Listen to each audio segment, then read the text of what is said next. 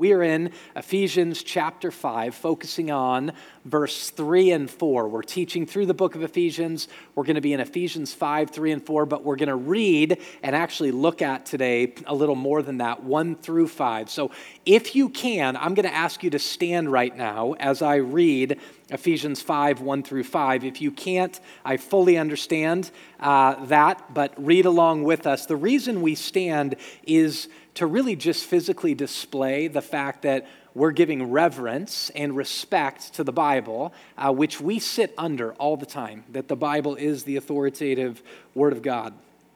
Ephesians 5 1 through 5.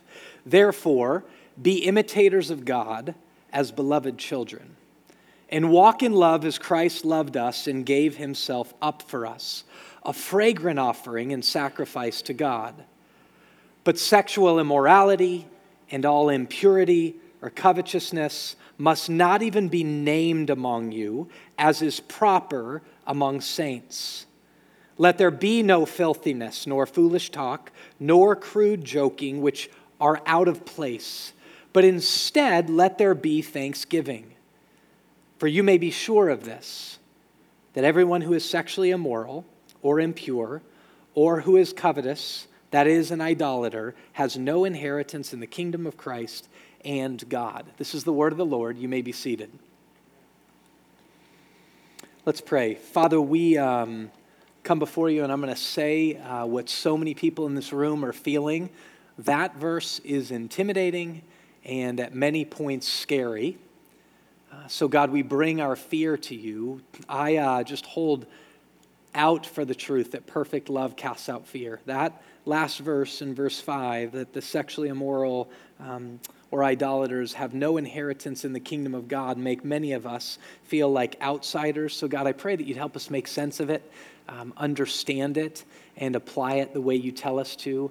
Um, God, I believe what you say about your word, that it's sharp and it can judge the thoughts and intentions of our heart. And God, we confess to you right now that there is nobody nobody that we can dupe like we can dupe ourselves. In Christ's name we pray. Amen. So, do you know the difference between fashion and style? I'm not necessarily asking you to publicly speak it, but if you want to, you can. Um, but do you know the difference between fashion and style? I actually looked that up this week, and it's debated what the difference is, but generally it's this that fashion is very external. By external, here's what I mean that fashion is keeping up with the clothery Joneses, if you will. So there's an outside reality that comes out in the windows of the mall at clothing stores or in the metaphorical windows of the internet and says, This is fashion, and you are in fashion if you keep up with the Joneses of clothes.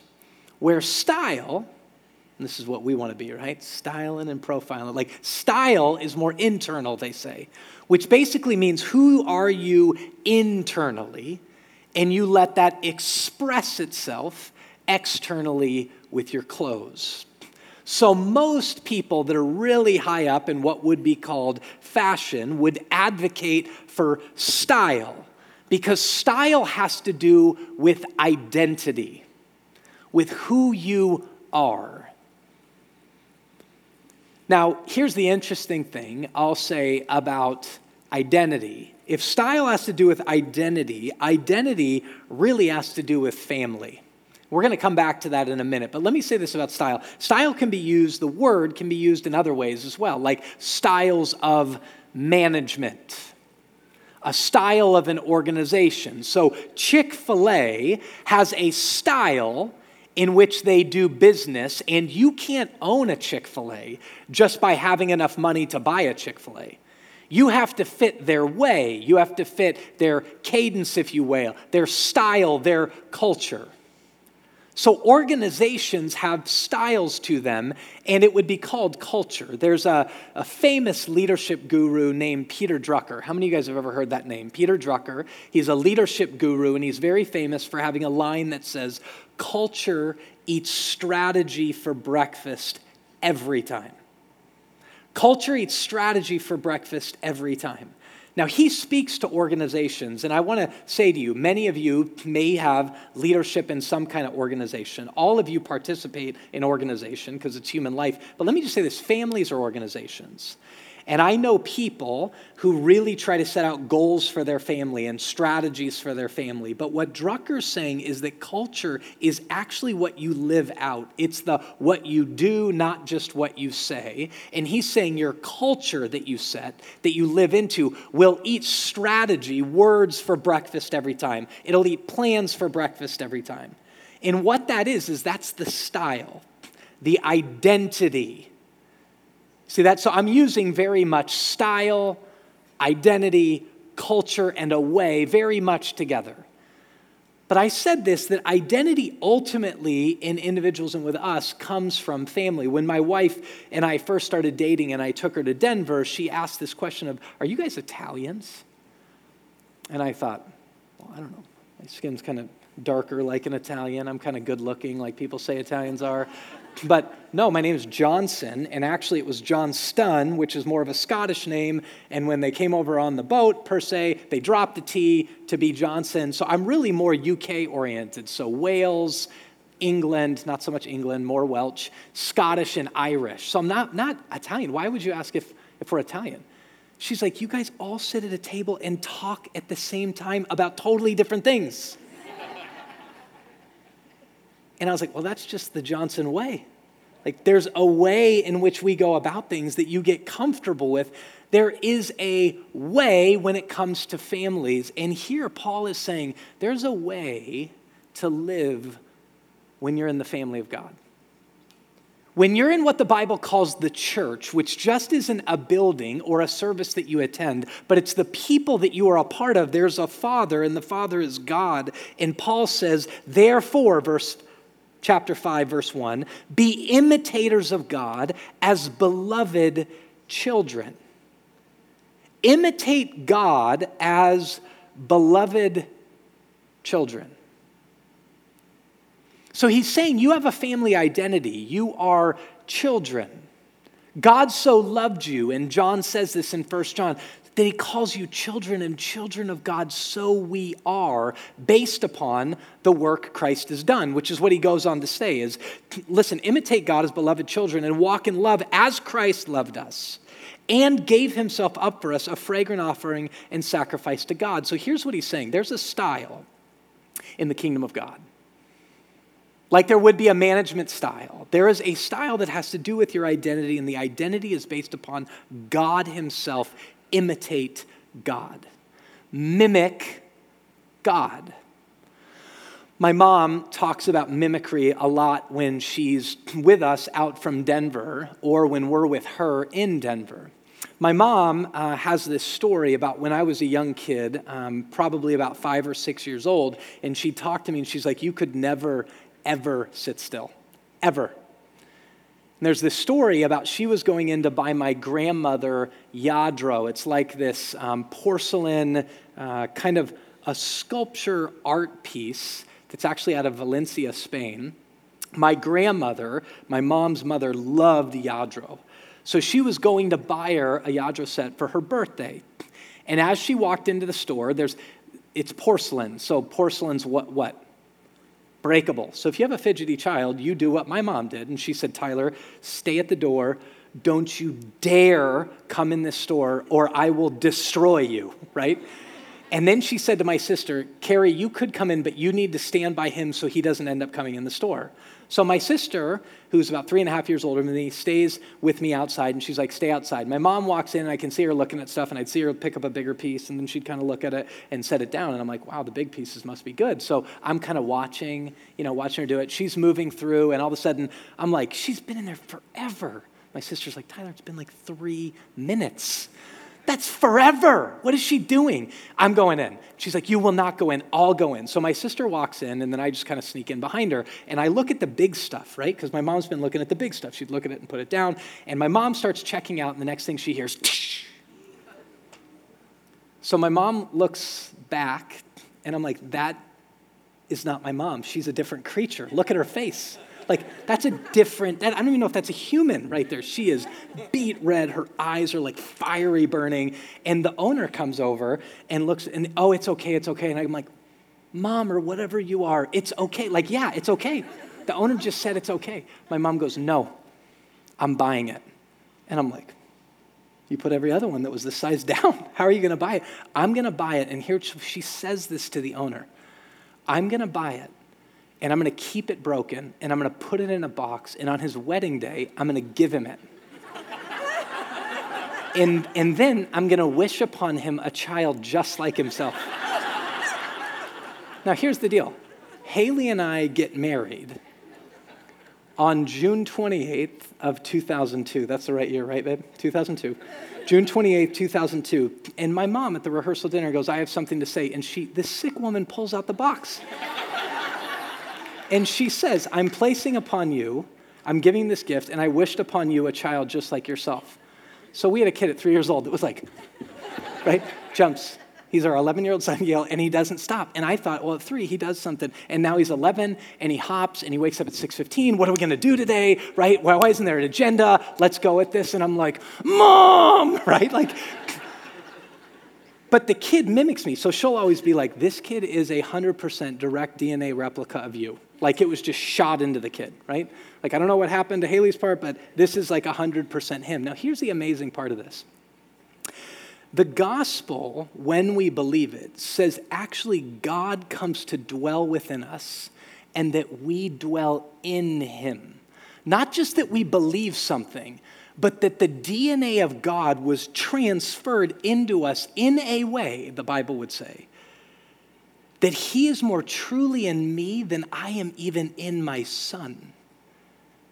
And then he says, and you have to work consistently to abide in me, that I would remain in, in, you and you in me, and then and only then, and there and only there, will you bear the fruit that I'm calling you to do. And that's what Paul's saying here. He's saying, imitate, mimic God. Now, let me ask this question. If we're called to imitate and mimic a God who the Bible says is unseen, how do you think we do that? Because kids mimic, right? YouTube videos go viral and we put them on Facebook and they go all over the place based upon acting like adults, but they mimic what they see. How do we mimic that which we don't see? Jesus is God. And here's an even, not better, but I love it. It's a great addition. It's not that Jesus is God. God is like Jesus. Hear that, okay? Imitate God is like Jesus. If we're going to mimic God, we follow Jesus. That's actually where the word Christian came from. I was actually in theological education and sat in a class with a man named John DelHousaye, whose father, Darryl DelHousaye, pastored at Scottsdale Bible for decades. And John is still one of the favorite professors at Phoenix Seminary. And he told this story that the way in which Christians got their name, which the Bible says they were first called Christians at this place called Antioch, but there was a cultural thing that was happening, that there were people around who would mimic the king named Herod and many other people. And these were people that looked at Herod and tried to talk like Herod and wanted to walk like Herod and dress like Herod, and they would try to follow in Herod's footsteps literally. And they said, Oh, they're like little Herods, they're Herodians. If you've ever read the Bible, you'll read about the Herodians. So, when these people were trying to mimic Jesus and therefore be imitators of God, and they were trying to speak the way Jesus spoke, to do what Jesus said, to walk the way Jesus walked, even at times to wonder should we dress the way Jesus dressed, people looked at him and they said, Oh, they're like little Christs. They're Christians. Which means us trying to do what Jesus said us trying to walk like Jesus walked, us trying to talk like Jesus talks, is essential to being a Christian. Now, we can't do it without the work that he did and then applies to us, but it's essential to being a Christian. This is why C.S. Lewis has this great line where he says, You sitting in church no more makes you a Christian than me standing in a garage makes me a car. So, hear this very clearly. What Paul's saying, and what C.S. Lewis is trying to pick up on, is the statement of just because you sit here in church and you come to worship, or you go to a small group, or you read theology books, doesn't make you a Christian. A Christian is one whom God, in his love and in his power, places into you the reality of his very self and draws you into himself and says, Live like me because you're a beloved child of God. Mimic me, walk with me. There's a, what they call spiritual formation, which is people that really help us go, how do we actually become like Jesus? There's a man named Dallas Willard who is famous in this teaching. And he has a phrase, and he says Christianity fundamentally is being with Jesus, learning to be like him. I love that because it's so simple. I like reading, I'm kind of into theology at some level, and as many of you would know, sometimes it's just way too many words. I love the reality that Christianity is being with Jesus, learning. Not that you're perfect, not that you get it immediately, but that Christianity is being with Jesus, learning along the way to be like him. But you understand the goal is to imitate God as dearly beloved children. Now you go, well, how does God love, because that's the way he says. He says the style of God. If you want to know what's in style with God, it's love. If you want to know what the identity of God is, it's love. God is love.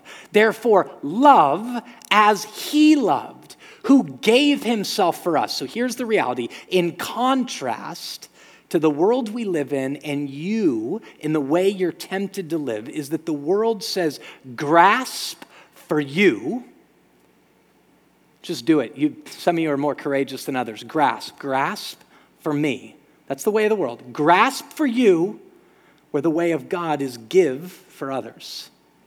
Don't grasp for you, give for others. Here's the f- focus imitate God as dearly beloved children and give on behalf of others and change and turn around from everything the world is telling you to grasp for yourself. He now goes on and he says, But sexual immorality and all impurity and covetousness must not even be named among you, as is proper among the saints.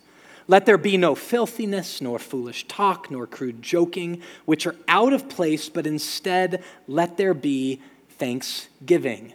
And then this scary verse For you may be sure of this, that everyone who is sexually immoral, impure, or who is covetous, that is, an idolater has no inheritance in the kingdom of Christ and God. So let's break this down. He's starting and he's saying, if this is in style, the way of love that gives for others, doesn't grasp for themselves. If that's what's in style, he goes, what's out of style? What isn't in the way of us? And he says, ultimately, what isn't in the way of us is grasping for ourselves. And we do this through sexual immorality, all impurity, and covetousness, which is greed.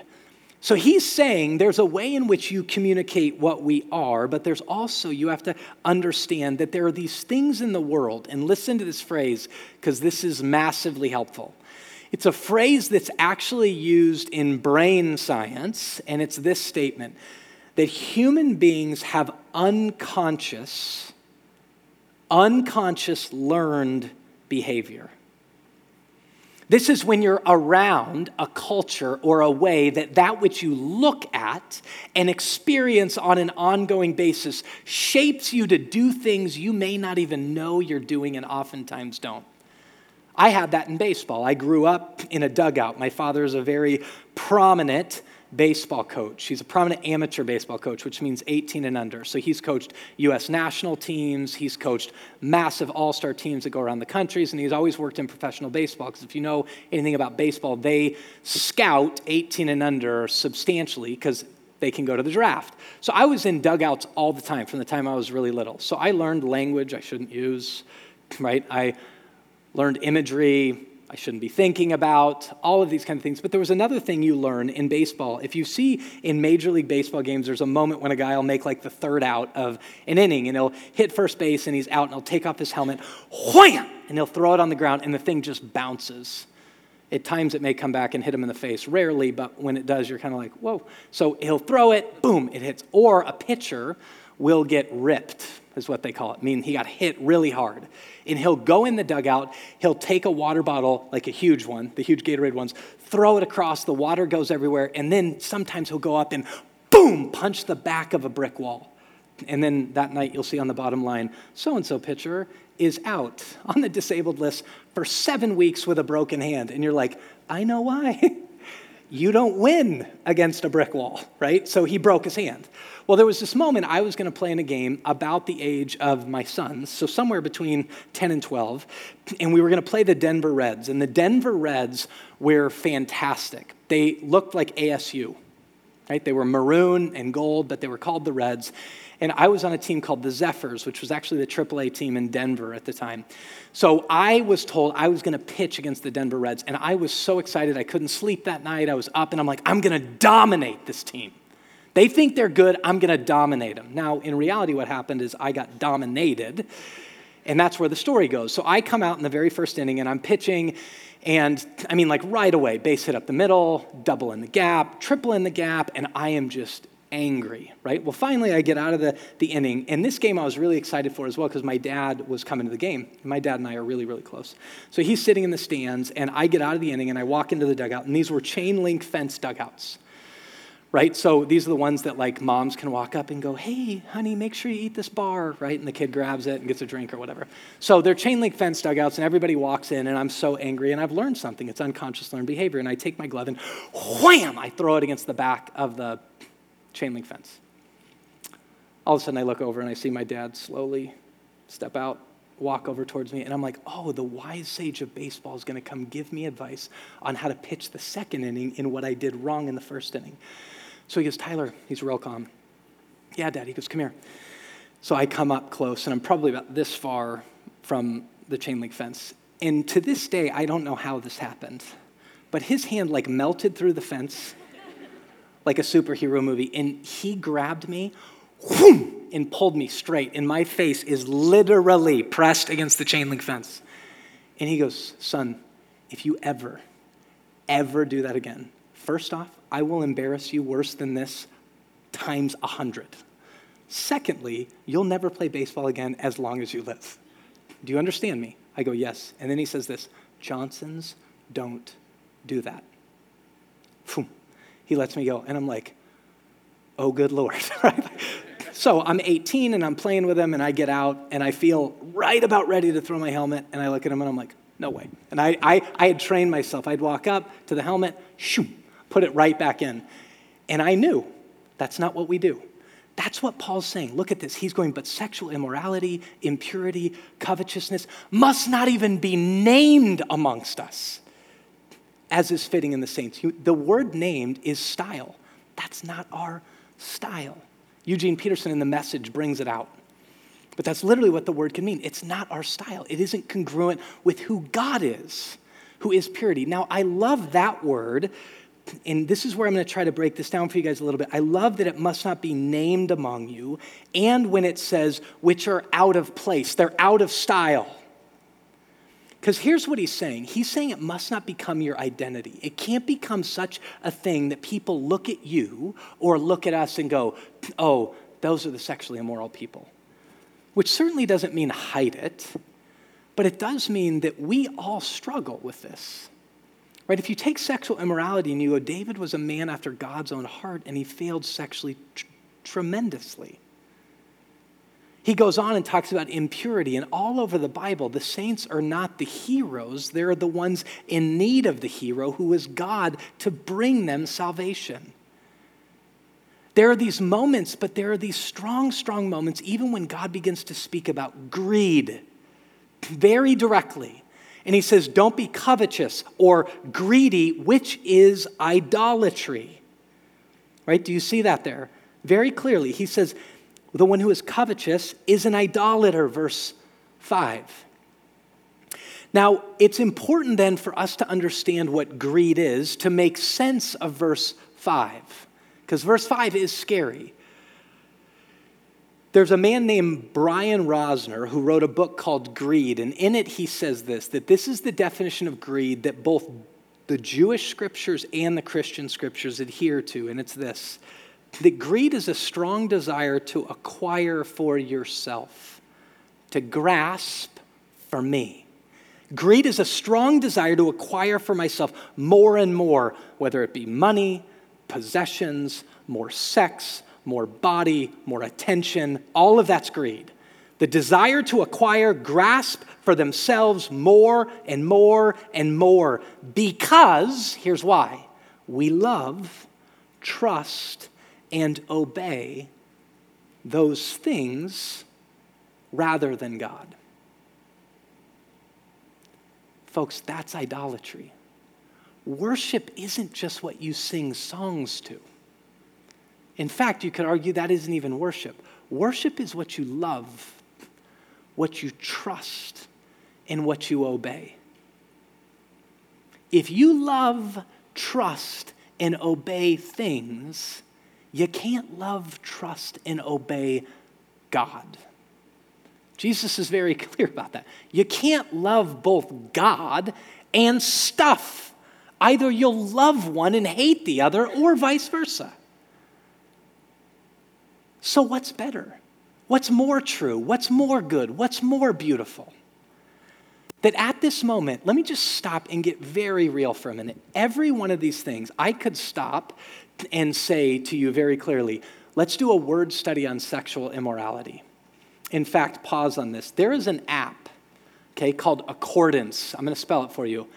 If you if you want at all to just do a little deeper Bible study or substantial Bible study, this app's for you. It comes up like a Bible app. It's called Accordance, A C C O R D A N C E. And literally, right now, I could pull it up, go to sexual immorality, push on, literally, push on immorality. Boom, this word study comes up. Shows me the Greek words, the definitions of the words, the different times it's used in the Bible. Folks, people used to have to pay a lot of money and go to seminary to get that. And you can push, like, uh, boom, and know it right? Just piece of advice. So right now we could do a word study, sexual immorality, impurity, greed. But here's the reality. I don't care who you are in this room. If you're a Christian or not a Christian, you know what sexual immorality is. You know what it's doing and has done to our culture. You know it's creating movements called Me Too and Church Too. You know that websites are being created as non religious websites about the destructive nature of the pornography industry. Go look it up. It's called Fight the New Drug non religious, science based research on what pornography does to the human brain. Folks, this isn't God just going, you know that good stuff? I'm trying to keep it from you. He made the good stuff, folks. He designed your body sexually. He made the stuff of creation. He told us to make, to create, and to sell. He's not anti money and he's not anti sexuality and he's not anti these things. He's anti the distortion that the enemy does with these things. And he's a loving father who's saying, like my dad, don't go that way. And even deeper than my dad, because he's perfect, he's disciplining those he loves. And he says, this isn't according, this isn't in accordance with who you are or what you've been called to. Let me just for a minute speak to what we've been called to, because this is very important and very profound. In this very book, the Apostle Paul says, Conduct yourself in a manner worthy of the calling to which you've been called. Do you know in the Bible that the calling which we have, which was planted into us by God and God alone, is a calling and a reality in our lives that the Bible, First Peter says it's something that angels long to look into, literally that they're on their tiptoes wanting to look into what you and I, if we have faith, have. The calling to which we've been called is a calling that Matthew chapter 5 and Jesus himself is speaking in such a way to say, let your good works so shine before other people that those who don't believe give glory to God because of the way in which we walk, talk, and live. Angels long to look, People who don't believe into it begin to give God glory. And in this very book, the Apostle Paul says very specifically that the calling that we have is one in which the manifold wisdom of God is made known to the devil, the demons, and the rulers of darkness to show that they don't win. Folks, this calling is not minor. And if you're in here and you go, Are you serious? Like, that's what this is called to? And then when you hear God say, it's not even in your identity, we are the beloved children of God, then we don't hear him say sexual immorality, impurity, covetousness must not be named among you, filthiness, foolish talk, crude joking are out of place. Instead, let there be thanksgiving, and we don't think he's just hammering us. Just the way my dad wasn't hammering us. And I think about this when I think back to my father doing that to me, and I think, my dad did that 100%, 100% out of love. Eh, maybe 93% out of love. and 7% on don't make me look like a fool. Now, he may not have been justified in the 7% of don't make me look like a fool, but God is. God's is 100% love and 100% about his reputation because his reputation is the way his reputation is the truth. His reputation is life. In him is life, and that life is the light of men. He so loves us that he does this into the church. He so loves us that he disciplines us. This is what the author of Hebrews says. He says, Don't forget the exhortation that addresses us as children of God. My son, don't regard lightly the discipline of the Lord don't be weary when reproved by him, for the Lord disciplines those he loves. He chastises every son whom he receives. It is for discipline that you have had to endure. God is treating you as children. For what child is there whom, what child is there whom's father doesn't discipline them? If you are left without discipline in which all have participated, then you're illegitimate children. You're not sons and daughters. Besides this, we have had earthly fathers who disciplined us. This is what I think about with my dad. We've had earthly fathers who disciplined us, and we respected them. Shall we not much more be subject to the Father of spirits and live? For they, these earthly fathers, disciplined us for a short time as seemed best to them. They did the best they could. But He disciplines us for our good that we would share in His holiness. Folks, he doesn't say, let not any of this be named among you because he's a miser. Even in this, I have to say this because some of you, I read that passage and go, actually, I had a horrifically abusive dad. And he didn't do it for my good, right? The bottom line of this is even if we have fathers who are miserable failures or well intended kind of failures, God's perfect. And there are paths laid out for us that we follow that are destructive to us. That he's saying, don't even let it be named among you. So that you can fulfill your identity and so that you can fulfill your calling. So, as I said this, I don't need in here right now, whether you're a Christian or not a Christian, to identify you for you what sexual immorality is, what impurity is, or even for that matter, deeply talk about what greed is. I'm convinced we know. And I'm convinced of it based on living and based on the Bible tells me that God has made us with a conscience. and we know. But we get duped all the time. And oftentimes, the way of God, loving Him, trusting, and obeying Him, becomes scarier for us than doing what we've always done because we're content with this unconscious learned behavior. Here's just a couple things for you to know. First off, if you're in this right now, confess it to God. The very man who murdered somebody and killed somebody said, It's against you and you alone have I sinned. Confess it to God. That just means recognize it. And I believe in all my heart right now, God is stirring things in many of you. Just say, God, I agree with you in this. Secondly, confess it to somebody else. The book of James says, Confess our sins to one another that we may be healed. Do you want healing? Do you want life? Do you want freedom? Do you want liberation? Confess it to God and confess it to another person. Now, Thirdly, if it comes upon us again, the Bible's really clear flee. If you go, I have a compulsive nature to buy on Amazon, right? Stop using Amazon. Oh, but that's impossible. No, it's not. You know it's not. Just stop using it. Get rid of it. Throw the computer out of the way. If I'm compelled to look at websites that display sexual immorality, get rid of them. If I have relationships in my life, flee them. That's what the Bible says. Flee them. If you crave life, flee those. And that's the last thing pursue. Pursue what's good. Because God's good and He isn't keeping any of this from you. He made it all. He made sexuality, He made creation, He made wealth. Go after it. Let me say this before I close. When you communicate, um, there's ways in which communicators think about how to connect with an audience. Uh, there's a friend of mine, an older guy who comes every 9:30, and for years he's told me, "You need to be way better, Tyler, at connecting with people's eyes." Because right? I have a tendency where I'll kind of look at the back of the room and talk to the back of the room rather than engage people, and it's a challenge, right? Like as a communicator. But there are these ideas of communication, and when there's actors and audiences, there's a wall called the fourth wall. And it's the moment when actors break the wall and you feel like no longer are they performing for you or you're in a monologue of them to you, but you're now engaged in a dialogue. Great. Movies do this, comedians are amazing at this. The fourth wall. Here's the reality there's a fifth wall when it comes to preaching the Bible. And maybe it's the first, second, third, fourth, and fifth wall. But it's this the Holy Spirit's real. God's really real. And God's talking through the word all the time.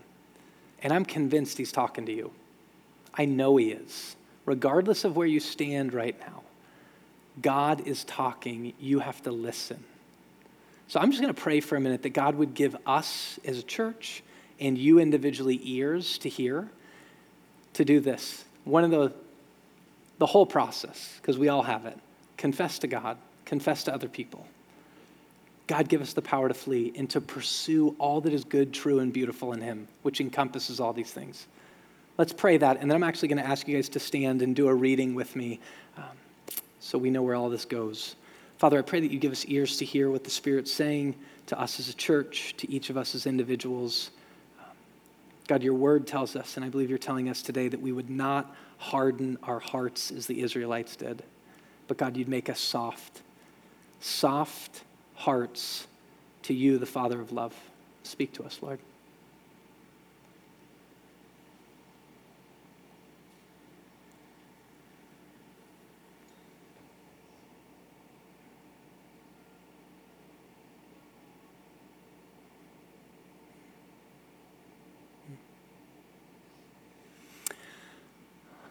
All right, I'm going to ask all of you to stand. Um, this is from Kenyan liturgy and it's call and response. So if you could imagine being in a Kenyan African church, um, the reader reads and the congregation responds. Now, if you're in this church, it gets louder each time. But this is very clear of what we do with this stuff and the conviction that we had is we don't just get convicted and ignore it. We take it to Jesus. So let's do this together. I'm trusting you. We're going to get louder as we go, which doesn't mean start quiet, it just means get louder. All of our problems we send to the cross of Christ. All of sins we send to the cross of Christ. All the devil's work we send to the cross of Christ. Get louder. And all of our hopes we set on the risen Christ. Amen? Amen. Have a great week.